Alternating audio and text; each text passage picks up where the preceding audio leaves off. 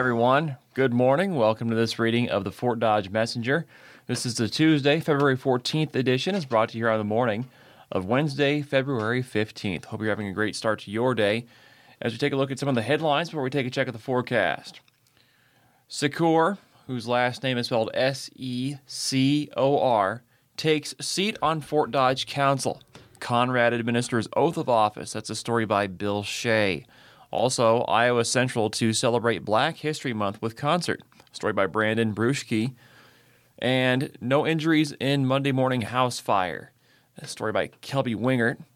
Amongst the fourth headline, which is a very serious story, 7 arrested following search warrant. Stolen gun recovered. Story by Kelby Wingert. These stories and more. But first, let's take a check of the forecast here in this reading of the Fort Dodge Messenger. We can expect for today, your Wednesday, mostly cloudy and windy conditions, the high of 30 degrees, that high temperature falling to around 23 by 5 this afternoon. Windy conditions as well, with winds out of the northwest gusting as high as 32 miles per hour. For tonight, you can expect a 40% chance of snow. As of the reading of this Tuesday afternoon, chances may go higher in that amount of time. Cloudy conditions with a low around 12 degrees for your overnight tonight. Wind chill values as low as -5. Also, blustery winds and gusts out of the north, up to 30 miles per hour. Looking at possibly up to an inch of snow possible. But again, for your night overnight, a low of around 12 degrees above, with wind chill values as low as -5. For tomorrow or Thursday, you can expect a 20% chance of snow before noon. Winds blustery out of the north and northwest, gusting as high as 28 miles per hour, a high near 22 degrees for your Thursday. Thursday night, mostly clear, low around 2 above. Friday, sunny with a high near 29 as winter comes roaring back to us here. Friday night, mostly clear with a low around 22 and breezy conditions. Saturday, mostly sunny with a high near 43. Again, for your Wednesday, mostly cloudy and windy, a high of 30 today. We start off with our first front page story here. Secor takes seat on Fort Dodge Council. Conrad administers oath of office, a story by Bill Shea. Councilwoman Megan Secor, the winner of last week's special election, took her seat as an at-large member of the Fort Dodge Council Monday. In what is almost certainly a rare scenario, she was sworn into office by the man whose term on the council she was elected to complete. Humboldt County Magistrate Nevin Conrad was a member of the council from 2016 until he resigned on October 11, 2022. His appointment to the magistrate's position prompted his resignation because Iowa's rules of judicial conduct prohibit judges and magistrates from holding political office. Very early in Monday's council meeting, Conrad led Secor in reciting the oath of office.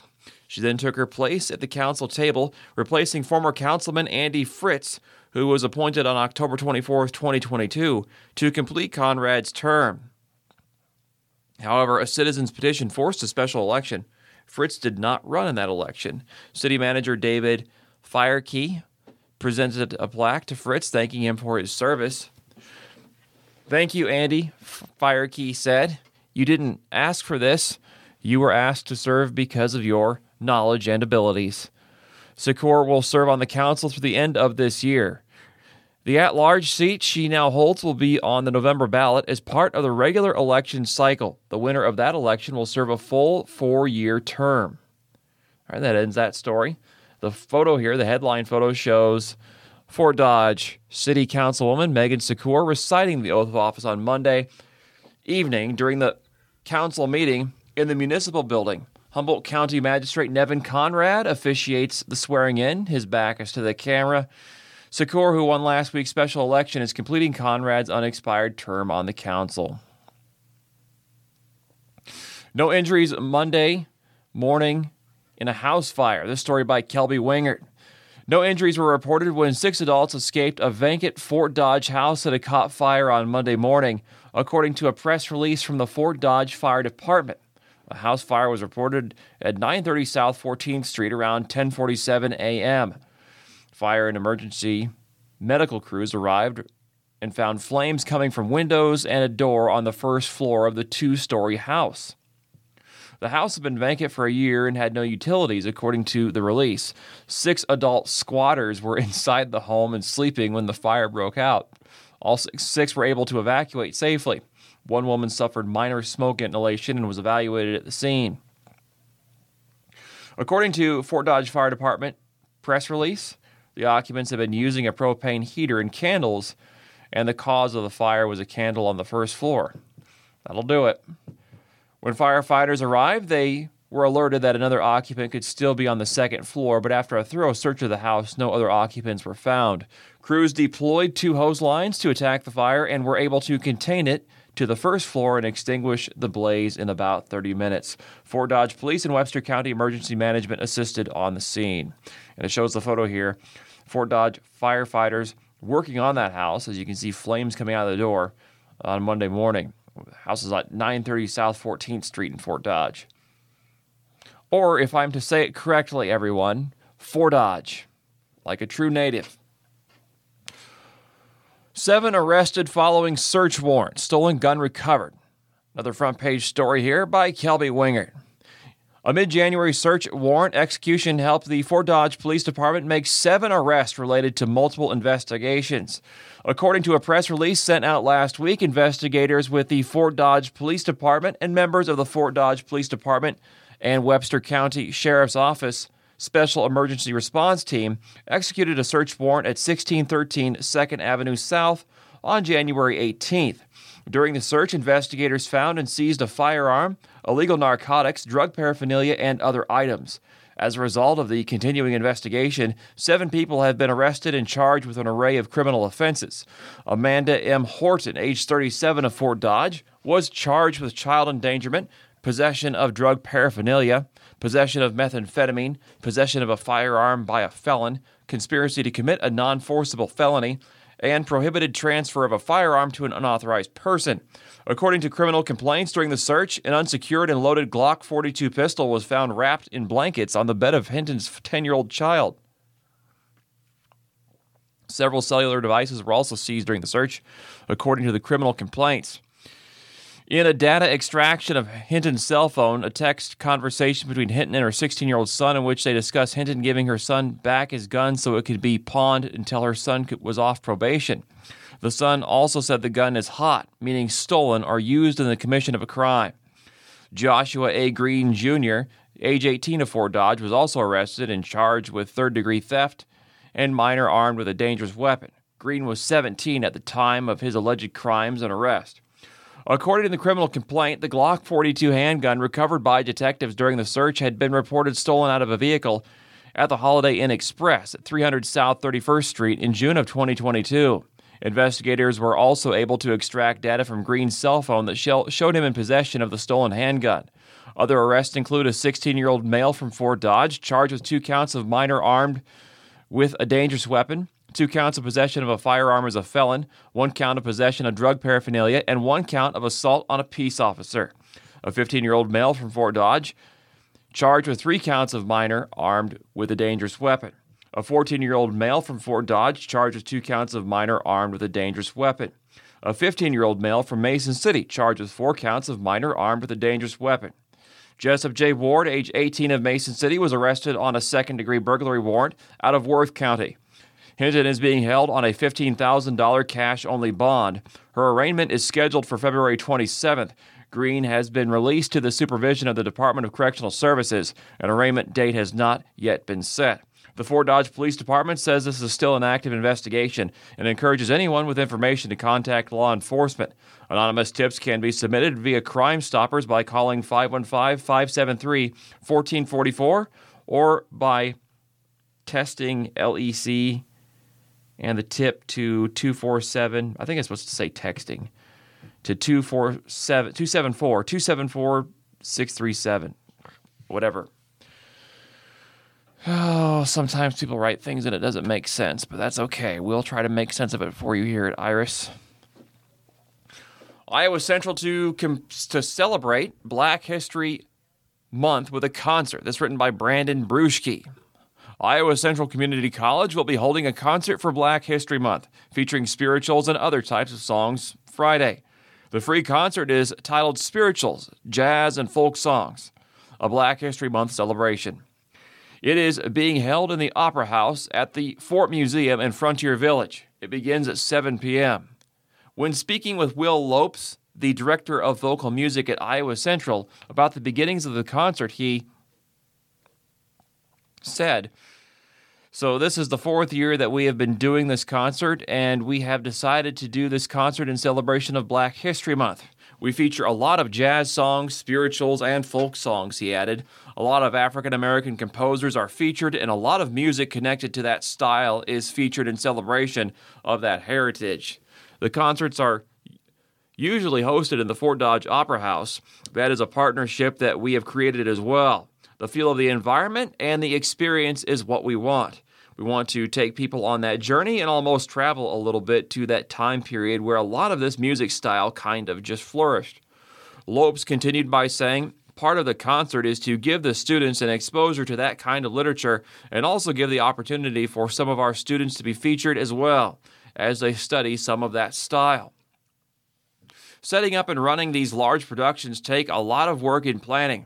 When discussing the production end of the concert, Lopes said, "This concert is primarily done by the vocal department. This will be all my vocal ensembles. I have four choirs, so I have a concert choir called the Triton Singers.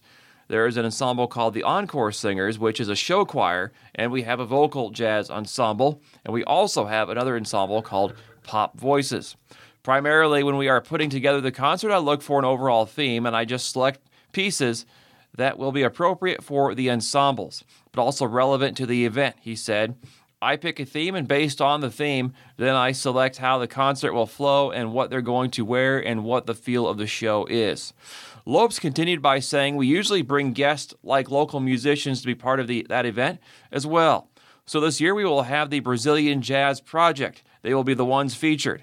In the past, we have had a couple of different musicians not only playing with us instrumentally, but also being focused on this. But this year, we are focusing on the Brazilian Jazz Project, which is a trio locally that has done really well as far as bringing the Brazilian style of jazz from the other side of the world.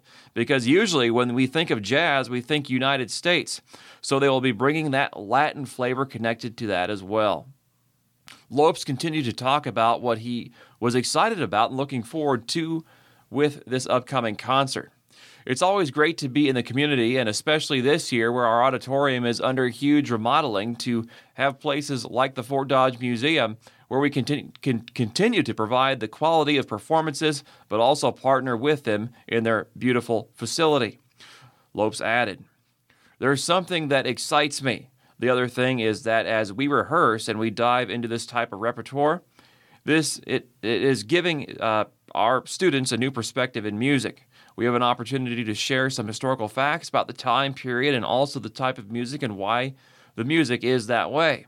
So I think that the educational side is also very, very important, and I think that we have taken our students into that journey. The admission is free, but they will be accepting free donations with all proceeds going to the Fort Museum."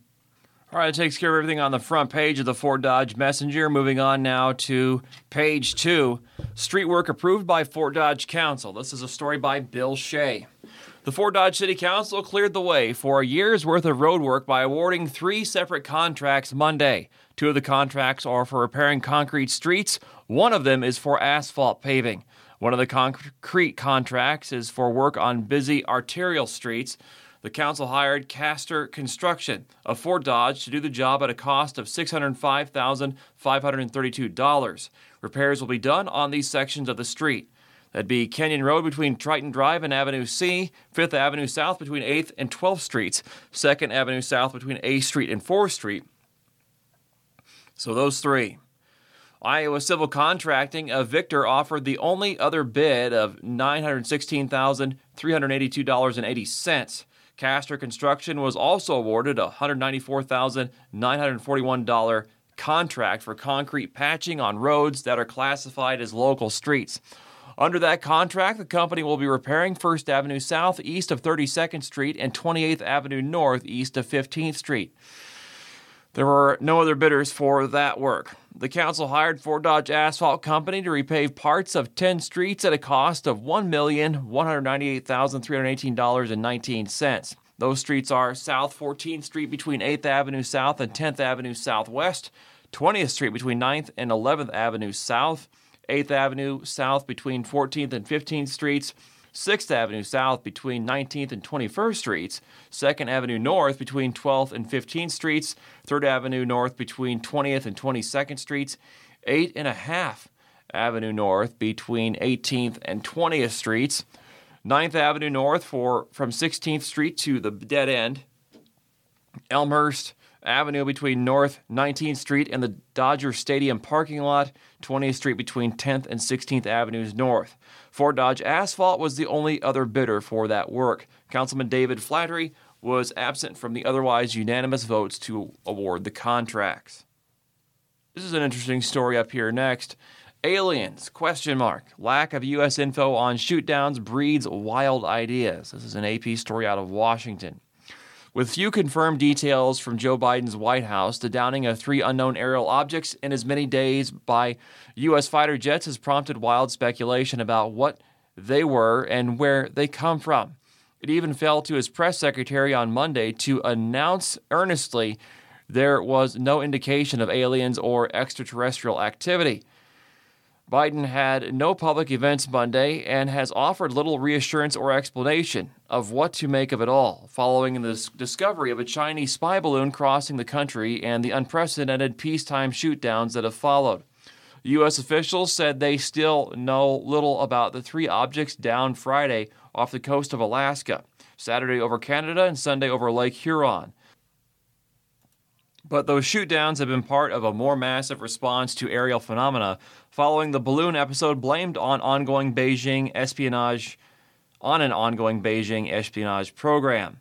White House Press Secretary Karine Jean-Pierre did have at least one definitive statement to try to tamp down unrestrained theories. I know there's been questions and concerns about this, but there is no indication of aliens or extraterrestrial activity, she said. The U.S. government insists the 3 objects did not pose a threat to American security and that even the massive spy balloon provided limited additive capabilities to China's other surveillance programs. Still, they were shot out of the sky out of an abundance of caution, National Security Council spokesman John Kirby said. Biden's unparalleled decision to shoot down 4 objects over North America in 8 days, when combined with U.S. officials' efforts to publicly downplay the foreign threat, has furthered to the dissonant messages being sent about sensitive efforts to protect the homeland. U.S. officials speaking on the condition of anonymity to discuss internal deliberations acknowledged the confusion, saying the administration wants to keep the American public from becoming unnecessarily worried while also trying to maintain a tough posture toward China. Why don't we do this date in history now? And this, of course, would be for February 14th, Valentine's Day. It's the 45th day of 2023. There are 326 days left in the year. 325 is the airing of this. And then this is Valentine's Day as I'm reading this to you. If you're hearing this on Wednesday morning, it's February 15th. So just think of this in past tense. On this date, February 14th, 1876, inventors Alexander Graham Bell and Elisha Gray applied separately for patents related to the telephone. The U.S. Supreme Court eventually ruled Bell the rightful inventor. In 1912, Arizona became the 48th state of the Union as President William Howard Taft signed a proclamation. In 1913, labor leader Jimmy Hoffa was born in Brazil, Indiana. College football coach Woody Hayes was born in Clifton, Ohio. Sports broadcaster Mel Allen was born in Birmingham, Alabama. In 1924, the Computing Tabulating Recording Company of New York was formally renamed International Business Machines Corporation, or IBM. That happened in 1924 on this day, on February 14th. In 1945, during World War II, British and Canadian forces reached the Rhine River in Germany. In 1967, Aretha Franklin recorded her cover of Otis Redding's Respect at Atlantic Records in New York. In 1984, 6-year-old Stormy Jones became the world's first heart-liver transplant recipient when the surgery was performed at Children's Hospital of Pittsburgh. And 10 years ago, February 14th, 2013, double amputee Olympic sprinter Oscar Pistorius shot and killed his girlfriend Reva Steenkamp at his home in Pretoria, South Africa. He was later convicted of murder and is serving a 13-year prison term. 5 years ago, a gunman identified as a former student opened fire with a semi-automatic rifle at Marjory Stoneman Douglas High School near Fort Lauderdale, Florida, killing 17 people in the nation's deadliest school shooting since the attack in Newtown, Connecticut, more than 5 years earlier. Nicholas Cruz pleaded guilty to murder in October of 2021 and was sentenced in November 2022 to life in prison without the possibility of parole. 1 year ago, the Kremlin signaled it was ready to keep talking with the West about security grievances that led to the Ukraine crisis, offering hope that Russia might not invade its neighbor within days. Russia would invade Ukraine less than a week later. Canadian Prime Minister Justin Trudeau invoked emergency powers to try to quell the protests by truck drivers and others who paralyzed Ottawa and blocked border crossings in anger over the country's COVID-19 restrictions. Birthdays on the 14th of February include former New York City Mayor Michael Bloomberg, journalist Carl Bernstein, Pro Football Hall of Famer Jim Kelly, actor Sakina Jeffrey, and we also have quarterback Drew Bledsoe, who's 51 today. Moving on now to page 3 of the reading of the Fort Dodge Messenger. Former East SAC teacher pleads guilty to sex abuse, exploitation by school employee. This is a story by Kelby Wingert. Dateline, SAC City, Iowa. A former special education teacher at East SAC County High School in Lakeview pleaded guilty on Monday to a pair of felony sexual offenses. Last March, the SAC County Sheriff's Office arrested Stephanie Regine Kelsey, age 35, of SAC City, and charged her with 8 counts of third-degree sexual abuse, a Class C felony, and 1 count of sexual exploitation with a school employee, a Class D felony. Criminal complaints said she admitted to having sexual contact with a 15-year-old male student on at least 3 separate occasions between August 25, 2021 and March 4, 2022. The alleged sexual acts happened at Kelsey's home and in a vehicle at Hagee County Park. Kelsey pleaded not guilty in the charges in May. In January, the SAC County Attorney's Office and Kelsey's defense counsel were able to reach a plea agreement. On Tuesday, Kelsey pleaded guilty to 1 count of third-degree sexual abuse and 1 count of sexual exploitation by a school employee. The remaining charges against her will be dismissed. A sentencing hearing is scheduled for April 10th. Class C felonies carry a maximum prison sentence of 10 years, and Class D felonies a maximum of 5 years. So Kelsey could be facing a maximum of 15 years in prison, as well as criminal fines and the requirement of registering as a sex offender. In other news here on page 3, U-Haul drivers NYC rampage leaves 1 dead and 8 hurt. This is an AP story out of New York. A man driving a U-Haul truck swerved onto sidewalks and plowed into cyclists and scooter riders in New York City on Monday, killing 1 person and injuring 8 others before police were able to pin the careening vehicle against a building following a miles-long pursuit through Brooklyn. The driver was arrested and taken to a police station. His son identified him as Wang Sor, age 62, a troubled man with a history of harmful behavior and stints behind bars. The mayhem unfolded over a harrowing 48 minutes as the truck tore through Brooklyn's bustling Bay Ridge neighborhood, hitting people at several points along the way before veering on and off a highway as police gave chase. Police Commissioner Keechant Sewell described it as a violent rampage, but said there was no evidence of terrorism involvement. The 9 people struck by the vehicle ranged in age from 30 to age 66. All were men. One of the injured people was a police officer. The 44-year-old man who was killed suffered a head injury when he was hit by the truck roughly a half hour after it struck the first victim. The police department said in a statement, the truck's winding route ended when a police cruiser cut it off and blocked it against a building near the entrance to a tunnel leading from Brooklyn to Manhattan, more than 3 miles from where the chase began. In the brief section here on page 3, parking lot by municipal building will be closed. The parking lot directly behind the Fort Dodge Municipal Building will be closed all day Wednesday. People who regularly park there can park in the lot to the east at the corner of 2nd Avenue South and 9th Street. The parking lot is being closed to support renovations at the municipal building and the construction of the Fort Dodge fiber broadband utility. Our next brief, School Board OK Superintendent Contract. The Fort Dodge School Board, Board of Education, on Monday approved a 3-year contract for Josh Porter to assume the role of District Superintendent on July 1st. Porter, who is currently the Fort Dodge Senior High Athletic and Activities Director, was named the district's next superintendent on February 2nd. On Monday, the school board formally approved his contract. The contract is 3 years, and Porter's salary is set at $215,000 a year. $215,000. It's a lot of quid. Porter is a 1999 graduate of Fort Dodge High School. He moved back to Fort Dodge in 2021 after 14 years in the Clarinda School District. He served as the athletic director, interim high school principal, middle school principal, and transportation director there before applying for and accepting the Fort Dodge Senior High School athletic and activities position in May of 2021. Porter obtained his bachelor's degree from Central College in 2006, his master's from Grand Canyon University in 2010, and secured his superintendent license through Drake University this past summer. From there, we move on to page 5. And this will be of interest to everybody. 11 states consider right to repair for farming equipment. This is a story out of Denver, Colorado, by the Associated Press.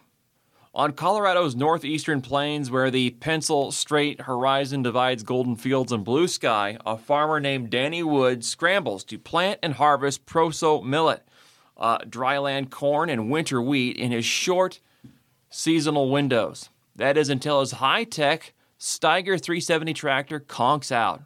The tractor's manufacturer doesn't allow Wood to make certain fixes himself, and last spring his fertilizing operations were stalled for 3 days before the servicer arrived to add a few lines of missing computer code for $950. That's where they have us by the barrel. It's more like we are renting it than buying it, said Wood, who spent $300,000 on the used tractor.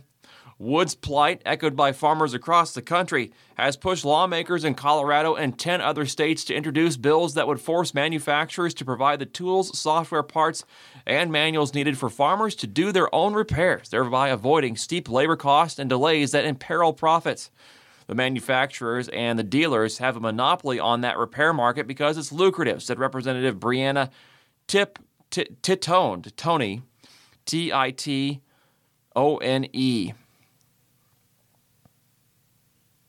A Democrat and one of the bill's sponsors. Farmers just want to get their machine going again. In Colorado, the legislation is largely being pushed by Democrats, while their Republican colleagues find themselves stuck in a tough spot, torn between the right-leaning farming constituents asking to be able to repair their own machines and the manufacturing businesses that oppose the idea. The manufacturers argue that changing the current practice with this type of legislation would force companies to expose trade secrets. They also say it would make it easier for farmers to tinker with the software and illegally crank up the horsepower and bypass the emissions controller, risking operator safety and the environment. That is such a crap argument. Similar, I'm 1,000% biased for the farmers on this one, everyone. Similar arguments around intellectual property have been leveled against the broader campaign called Right to Repair. And it's a problem with cars, too, which has picked up steam across the country, crusading for the right to fix everything from iPhones to hospital ventilators during the pandemic. In 2011, Congress passed a law ensuring that car owners and independent mechanics, not just authorized dealerships, had access to the necessary tools and information to fix problems. 10 years later, the Federal Trade Commission pledged to beef up its right to repair enforcement at the direction of Joe Biden. And just last year, Titone sponsored and passed Colorado's first right to repair law, empowering people who use wheelchairs with the tools and information to fix them. For the right to repair farm equipment, from thin tractors used between grapevines to behemoth combines for harvesting grain that can cost over $500,000, Colorado is joined by 10 states, including Florida, Maryland, Missouri, New Jersey, Texas, and Vermont. It should be Iowa, too. Many of the bills are finding bipartisan support, said Nathan Proctor, who leads Public Interest Research Group's National Right to Repair campaign. But in Colorado's House Committee on Agriculture, Democrats pushed the bill forward in a 9-4 vote along party lines, with Republicans in opposition, even though the bill's second sponsor is Republican Representative Ron Weinberg. That's really surprising, and that upset me, said the Republican Wood. Wood's tractor, which flies an American flag reading "Farmers First," isn't his only machine to break down. His grain harvesting combine was dropping into idle, but the servicer took 5 days to arrive on Wood's farm, a setback that could mean a hailstorm decimates a wheat field or the soil temperature moves beyond the Goldilocks zone for planting.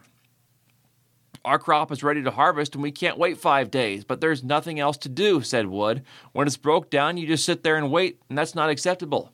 You can be losing $85,000 a day." Representative Richard Holtorf, the Republican who represents Wood's district and is a farmer himself, said he's being pulled between his constituents and the dealerships in his district covering the largely rural northeast corner of the state. He voted against the measure because he believes it will financially impact local dealerships in rural areas and could jeopardize trade secrets. There's the Republicans on your side. "I do sympathize with my farmers," said Holtorf, but he added, "I don't think it's the role of the government to be forcing the sale of their intellectual property." At the packed hearing last week that spilled into a second room in Colorado's capital, the core concerns raised in testimony were farmers illegally slipping around emissions control and cranking up the horsepower. "I know growers. They can change horsepower and they can change emissions. They're going to do it," said Russ Ball, sales manager at 21st Century Equipment, a John Deere dealership in western states. The bill's proponents acknowledged that the legislation could make it easier for operators to modify horsepower and emissions controls, but argue that farmers are already able to tinker with their machines and doing so would remain illegal. This January, the Farm Bureau and the farm equipment manufacturer John Deere did sign a memorandum of understanding, a right to repair agreement made in the free market and without government intervention. The agreement stipulates that John Deere will share some parts, diagnostic and repair codes, and manuals to allow farmers to do their own fixes. The Colorado bill's detractors lauded that agreement as a strong middle ground, while Titoni said it wasn't enough, evidenced by 6 of Colorado's biggest farm worker associations that support the bill. Proctor, who was tracking 20 right-to-repair proposals in a number of industries across the country, said the memorandum of understanding has fallen far short. "Farmers are saying no," Proctor said. "We want the real thing." Yeah, I have no problem stating I'm biased on that story because just like a car, you can fix your own car, you're supposed to. I mean, that's an issue with Tesla right now, the right to repair. But quite generally, you can go buy a scan tool, read the codes that's going on with it, and address it as necessary. Why shouldn't it be that way with farm equipment? I mean, you can practice your own law. You can file your own divorce, all that sort of thing in the court of law by yourself without hiring an attorney. You can file a lawsuit by yourself without hiring an attorney. Why can't you fix your tractor? Anyway, moving on now because we are the halfway point here of this reading of the Fort Dodge Messenger. Here on IRIS, the Iowa Radio Reading Information Service for the Blind and Print Disabled. This is Andy here with you, reading today. We thank you so much for listening. All of our programming is for the listenership of our audience. And if you have any questions, comments, or concerns, give us a call here at the shop, 515-243-6833, or toll-free 1-877-404-4747. 4747, yes. And we move on now to page 4, back up to page 4, and we bring you the obituary, since it's the halfway point for Tuesday, February 14th, this edition, as airing here on Wednesday, February 15th. We start off with Doris Park, Doris M. Park, age 100, of Hutchinson, Minnesota, formerly of Fort Dodge, passed away on Friday, February 10th, 2023. She was born July 1st, 1922, to Carl and Anna Swanson in Chicago, Illinois.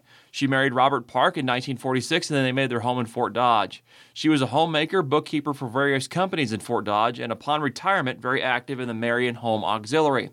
She was preceded in death by her parents, siblings Carl and Ruth, her husband Robert, and her son-in-law Brian Bonte.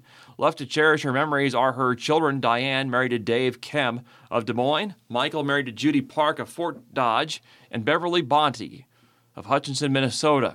She also has 4 beloved granddaughters. Bridget, married to John Bonte, Chun is her last name, of Minneapolis, Minnesota. Emily, married to Austin Smith of New York. Becca, married to Nick Brady of Kem, or her last name is Kem. They're of Sunnyside, New York. And B, married to Tim. Her last name is Bonte Brown. They're in North Oaks, Minnesota, along with Jeff, Jamie, Kim Hansen, and their families. Great-grandchildren Eleanor, Isla, Alden, Koa, and June added special joy to her life. No services are planned, and memorials may be sent to Common Cup Ministries at 105 2nd Avenue Southwest, number 2 in Hutchinson, Minnesota, 55350. Next up, we go to Susan and Jerry Olson of Pocahontas. Susan Joy Olson passed away on January 24th, 2023 at Rock Creek Assisted Living in Ankeny. She was 74. Memorial services for both Susan and Jerry is 11 a.m. Friday, February 17th, 2023 at St. Peter Lutheran Church in Pocahontas with Pastor John Meyer officiating. Burial is in the Grant Township Cemetery near Pocahontas. Visitation is 10 to 11 a.m. Friday, February 17th at St. Peter Lutheran Church in Pocahontas. The Powers Funeral Home of Pocahontas, Iowa, is handling the arrangements. Online condolences and obituaries may be left at www.powersfh.net. Next, we have Josephine Ayala Wilson Thompson. Josephine Ayala Wilson Thompson, age 88, of Fort Dodge, passed away Saturday, February 11th, 2023, at the Fort Dodge Villa Care Center. Funeral services will be at 1 p.m. Thursday, February 16th, 2023 at the Loffers-Weiler Funeral Home with Monsignor Kevin McCoy officiating.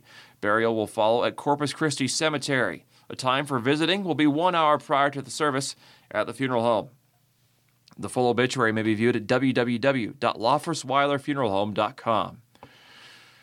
Next up, Marvin Axman. Marvin Leroy Axman, the son of Eric and Astrid Samuelson. Axman was born on January 2nd, 1940. In Fort Dodge, Iowa. He was raised on a farm northwest of Pomeroy and attended country school, grades kindergarten through 8th grade, and graduated from Pomeroy High School in 1958. Marv was baptized and confirmed at Elfsborg Lutheran Church, participating in Junior Missionary Society, Lutheran League, and Vacation Bible School. After graduating from Pomeroy High School in 1958, Marv attended a trade school in Minneapolis for a few years before working as a veterinarian assistant for Dr. Brenny in Pocahontas. Marv and Karen were married on July 25, 1964 in Forest City, Iowa. They had 4 children, Bob, Bill, Ryan, and Andrea. Marv served in the Air National Guard for 6 years. In 1964, Marv started employment at German Mutual Insurance Association in Pomeroy. In 1972, he was named manager and assumed ownership of the Axman Insurance Agency. While employed in insurance, he also served 17 years as a director of Grinnell Mutual Reinsurance Company. Marv was active in his community where he served several years on the school board, which included school board president, served on the Pomeroy City Council and St. John Church Board and its various committees. In retirement, he enjoyed attending Golden K Kiwanis in Fort Dodge and thoroughly enjoyed attending his children's and grandchildren's activities. Grandchildren meant a lot to Marv. He's survived by his wife, Karen, their 3 children, Bill, married to Angie Axman of Pomeroy, Iowa, Ryan, married to Amanda Axman of Mount Pleasant, Iowa, and Andrea Renner of Kanawha, Iowa, 6 grandchildren, Adam Axman, Kristen Axman, Connor Axman, Alyssa Axman, Riley Renner, and Paul Renner, his 2 sisters, Vivian Clausen of Dexter, Iowa, and Dolores Locke of Urbandale, Iowa. He is also survived by Karen's siblings, Sandy Hejlik, Cheryl, married to Monty Lequa, Christy Jackson, and daughters-in-law, Diane Jackson and Helen Axman. He is preceded in death by his parents and his son, Bob Axman, in December of 1976, brother Kenneth Axman Sr., brothers-in-law Jim Clausen and Carl Locke, and by Karen's brother Don Jackson Jr. No services are planned at this time. The Gunderson Funeral Home and Cremation Service in Fort Dodge are in charge of arrangements. Our final obituary is for Jim R. Bockoven, B-O-C-K-O-V-E-N, age 85 of Fort Dodge, who passed away on Saturday, February 11, 2023. The celebration of Jim's life will be held at a later date. www.loffersweilerfuneralhome.com is where you can find out more. Some funeral announcements here. Loffers-Weiler in Seavers. Funeral home located at 307 South 12th Street in Fort Dodge. We have Mary Lou Fiala. Visitation is Wednesday, 4 to 7 p.m. That's today at the Loffers-Weiler Funeral Home.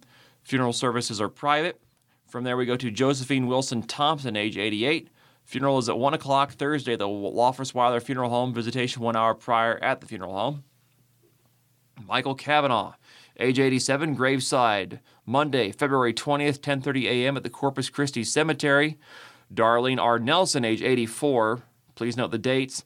Funeral is Monday, February 27th, 10:30 a.m. at Holy Trinity Church. Visitation Sunday, February 26th, 2 to 5 p.m. at Holy Trinity Church. And finally, Jim Bakovin, age 85. Celebration of life at a later date. Well, it's the halfway point, so that means it's time to move on to more things and bring you the world of sports right now is what it looks like. The one and only. The headline photo shows Chiefs are back on top of the NFL world. I'll bring that to you after we bring you this wrestling story. The headline photo for that shows St. Edmunds' Sam Meyer controls his opponent from Hampton Dumont earlier this season. Gales taking Meyer and Orris to state wrestling. Class 1A area schools will be well represented in Des Moines. It's written by Dana Becker. Dateline Des Moines, Iowa. For the first time since 2016, the St. Edmund wrestling team will bring multiple qualifiers to the state championships. Action in Class 1A begins bright and early here Wednesday at 9 a.m. with the first sessions, which includes the opening round and start of consolations. Senior Ronnie Orris qualified at 120 pounds and will take on Ruger Kincaid of Baxter, while sophomore Sam Meyer is in the 132-pound field and gets Steve Brandenburg of Lake Mills. Both are making their state debuts and the first Gale qualifier since Ryan Duckett in 2019. It's such a tremendous accomplishment by both Ronnie and Sam to make it to state, SEHS head coach Eugene Carlson said. They are both incredible kids and great leaders for our program. Hopefully this is the start of a trend of St. Edmund constantly having kids down at the state tournaments once again. Orris enters with a record of 30-16, having won 8 of his last 11 matches overall. 2 of those defeats came to West Hancock's Teague Smith, the number 3 seed in the state bracket. A district runner-up, Orez also placed second at the AGWSR Invitational, third at the Carroll Invitational, and third at the Doug Wood Invitational, and fifth at the North Central Conference Tournament. Kincaid is a freshman who has a record of 21-17 overall. The winner between Orris and Kincaid will face 6-seed freshman Tayton Kofal of Alburnett, who has a record of 35-10. We are going to go down to state ready to show what we can do, Orris said. I've put in a lot of time during the offseason, and I am excited to show that off. Meyer has a mark of 25-11 coming into his bout with Brandenburg, a freshman with a record of 31-4. The winner between those two will get top seed and defending state champion Gable Porter from Underwood. This season, Meyer, who was also a standout on the St. Edmund football team, won a district title and was second at the NCC. He also finished second at the Doug Wood to fellow state qualifier Charlie Veet of East Sac County and was a runner-up of the AGWSR tourney. I'm hoping to add my name to the list of St. Edmund State place winners, Meyer said. That is the goal now. Getting to Wells Fargo has been a dream of mine, so qualifying feels great. The last time the Gales sent 2 wrestlers to state was in 2016 with Cole Allison and Peyton Sitzman. Allison won his opening round match and finished 8th, while Sitzman went 3-2 and placed 7th. Emmitsburg has 7 qualifiers with Ryan Brennan and Jace Nelson Brown each receiving seeds. Brennan, a senior with a record of 27-3, is the number 5 seed at 145 pounds, while Nelson Brown, a junior, is 36-6 with and number 2 at 170. Ryan Wirtz, Justin Wirtz, Cade Shirk, Ben Saxton, and Gage Jorgensen are other E-Hawk qualifiers. Pocahontas area pushed 5 through districts, with Dorrance Williams receiving the 8th seed at 182 pounds. The senior won a district title and is 39-4 this season. Verde Clocky, Ryan Summerlot, Alex Wellander, and Joseph Sanders are also competing for the Indians. Braden Burns and Charlie Veet from East Sac County qualifier, along with Ian Conan of Manson, Northwest Webster, and Brock Natras from South Central Calhoun. Veet is the number 7 seed at 138 pounds and received an opening round bye. All right, and as promised here, one and only Super Bowl champions Kansas City Chiefs are back on top of NFL world. And it shows Kansas City tight end Travis Kelce celebrating the team's Super Bowl win in Philadelphia, holding up that Vince Lombardi trophy That happened on Sunday in Phoenix. A story by Josh DeBow of the Associated Press, Dateline, Phoenix, Arizona. Andy Reid posed with the Vince Lombardi Trophy as he took the stage the morning after his second Super Bowl win and simply said, "It never gets old standing right here." As long as Reid is dialing up plays and Patrick Mahomes is executing them, the Kansas City Chiefs will be in contention to get right back into this spot. The duo, an innovative play caller and a young quarterback whose achievements already rival some of the game's greatest ever, won their second Super Bowl together in the past four seasons when Kansas City beat the Philadelphia Eagles 38-35 on Sunday. "As long as Andy Reid is coaching us, we'll always have a chance," Mahomes said Monday at a news conference honoring the Super Bowl-winning coach and MVP. "I'll keep the big guy around a couple more years at least, and we'll try to be back at this game as many times as possible." Since Mahomes became the starter in Kansas City in 2018, the Chiefs have made it to the AFC Championship every season. The Super Bowl three times and won it twice. This title might have been even sweeter than the first following the 2019 seasons, as Mahomes overcame a high ankle sprain that limited him in the playoffs and quieted the skeptics who doubted whether he could have the same kind of success after the Chiefs traded away game-breaking wide receiver Tyreek Hill. But with a strong offensive line that held the Eagles' vaunted pass rush to no sacks, all-pro tight end Travis Kelce, and a cast of mostly younger receivers who stepped up in the Super Bowl, the Chiefs still had the league's top offense, thanks mostly to the combo of Reid and Mahomes. It's hard not to hear that stuff, especially in today's age and social media and everything like that, Mahomes said. "You hear how not good we're going to be. All you can do is prove it on the football field. I'm not a guy that's going to respond and say stuff back to people. I'm just going to go out there and prove it on the football field. Once you do that, there's nothing they can really say." All that's left to ask about Mahomes after a week in which he won his second regular season MVP award and second Super Bowl MVP is where he will eventually rank among the game's greatest quarterbacks. Mahomes is already on a pace no one else has set. He joined the Hall of Famer Joe Montana and Tom Brady, both of those considered by many the best quarterbacks in the Super Bowl era, as the only players to ever win multiple MVP awards in the regular season and Super Bowl. Mahomes did it in his sixth season, while it took Brady 11 years and Montana 12 until they accomplished the feat. Mahomes became the seventh player to win the NFL regular season MVP and Super Bowl MVP in the same season, with the first six already enshrined in the Pro Football Hall of Fame. The Super Bowl win by Mahomes also broke some hexes as he became the first MVP to win the title since Kurt Warner in the 1999 season, and the first player ever to lead the league in yards passing and win the Super Bowl in the same season. The decision to trade Hill has set the Chiefs up as well as they head into the offseason in good shape on the salary cap, with 12 projected draft picks and a strong rookie class from 2022 that only should improve. But most importantly, they have the coach and quarterback, with the 64-year-old Reid pointing to Mahomes when he said he has no plans to step down any time in the near future. "I am enjoying what I'm doing," Reid said. "I have this guy over here who is a pretty good player, so I'm doing okay." From there we go to Dodgers and Lumsden Flores State Bound. That's written by Dana Becker. Dateline Lamar's, Iowa.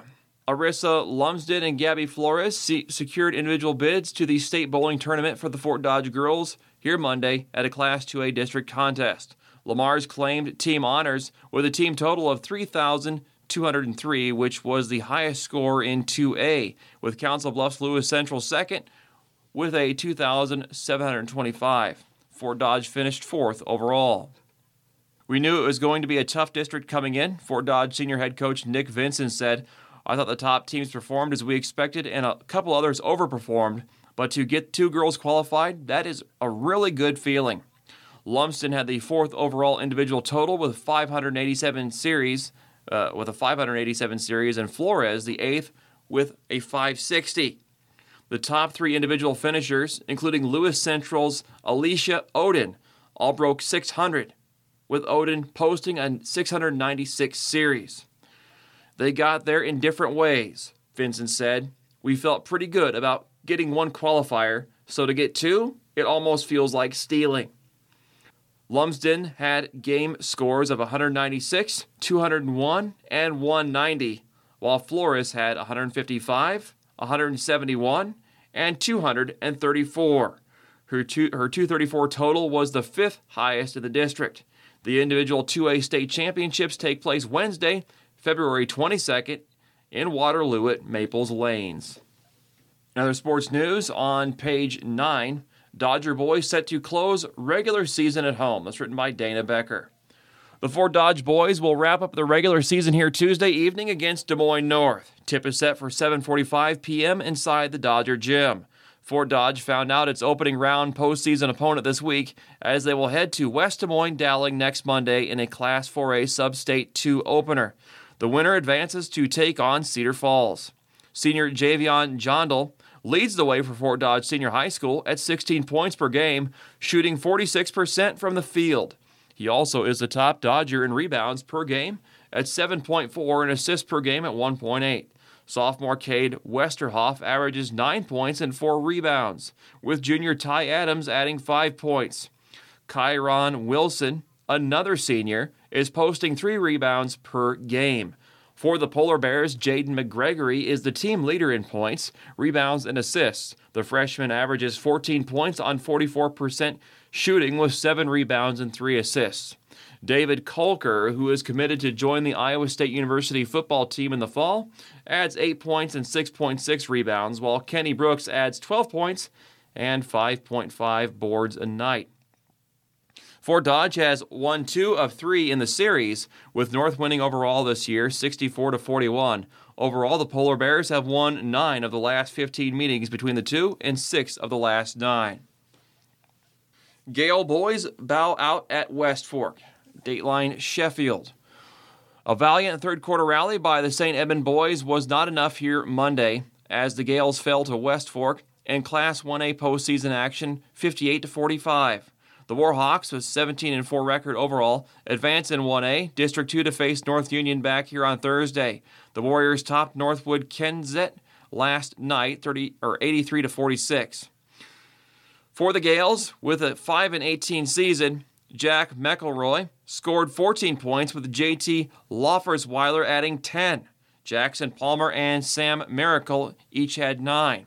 West Fork raced out to a 19-6 lead after the first and held a 20-point advantage at one point. Down by 18 heading into the third, St. Edmund cut the deficit down 2 single digits, but the Warhawks answered, taking a 42-30 lead into the fourth. We made quite a good run on them, SEHS head coach Adolf Kochendorfer said.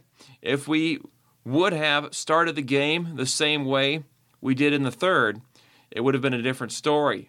We just couldn't get going there early on. I thought Jack played really well. He guarded their leading scorer and held him to 8 and never came out, playing all 32 minutes.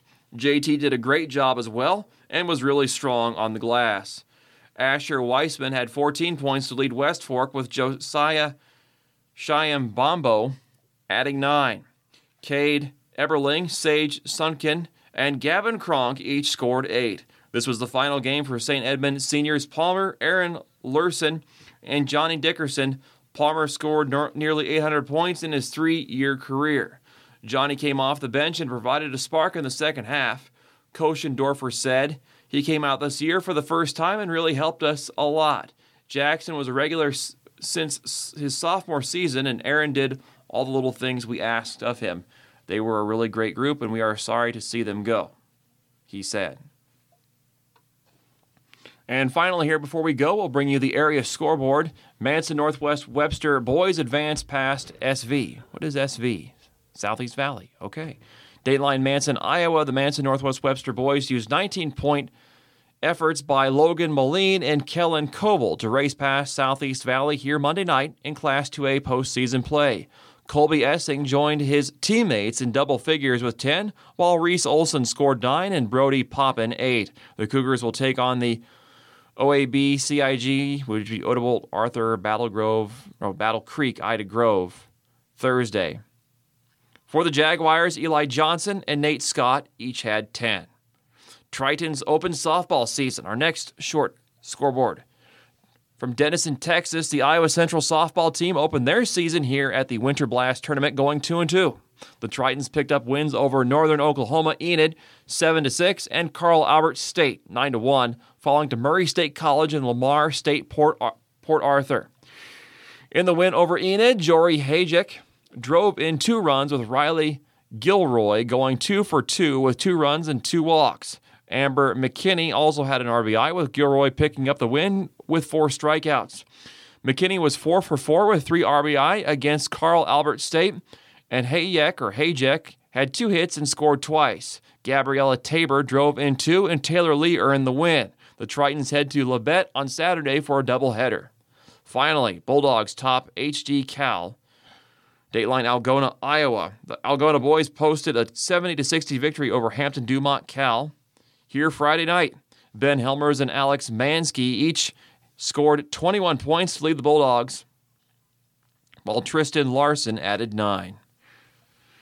And that's all the time we have for this reading of the Fort Dodge Messenger. This is the Tuesday, February 14th edition. It's brought to you here on the morning of Wednesday, February 15th. Hope you're having a great start to your day, everyone. It's been great to be here with you. This is Andrew Haupt saying thank you so much for listening to Iris. Have a nice day and straight ahead.